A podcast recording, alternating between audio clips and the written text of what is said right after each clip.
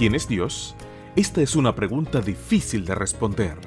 Él es amigo, padre, refugio, el médico de los médicos, el rey de reyes.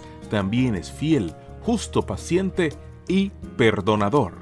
Bienvenidos a Quiero conocerte, donde las autoras Annie, Ariane y Sueli trabajan juntas para traernos los devocionales de adolescentes. En la voz de Jaciel Ordóñez. Quiero conocerte. Tesoro precioso. Hola, ¿qué tal? Es un gusto que estés aquí. El texto bíblico para la meditación de hoy, 11 de marzo, se encuentra en Mateo 6:21 y dice así, Pues donde esté tu riqueza, allí estará también tu corazón. En África hay grandes empresas mineras que operan en la exploración de diamantes. Entre las muchas historias del continente está la de un agricultor que estaba muy emocionado con la posibilidad de encontrar diamantes en algunas partes de esa región del mundo. Este agricultor vendió su propiedad y se dirigió a uno de los sitios mineros.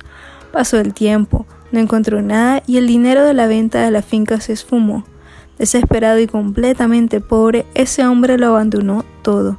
Mientras tanto, el nuevo dueño de la finca encontró una piedra inusual. Después de una evaluación, resultó que se trataba de un gran diamante y había muchos más en esas tierras. La granja resultó ser una de las principales minas de diamantes de África, Kimberley.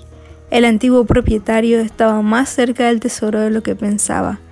No permitas que algo así suceda en tu vida espiritual. Dios es más que un tesoro y está muy cerca de nosotros. Algunas personas piensan que la felicidad está en las cosas del mundo y por lo tanto abandonan a Jesús en busca de lo que ya tenían y no se habían dado cuenta engañados por el enemigo, renuncian a lo más preciado.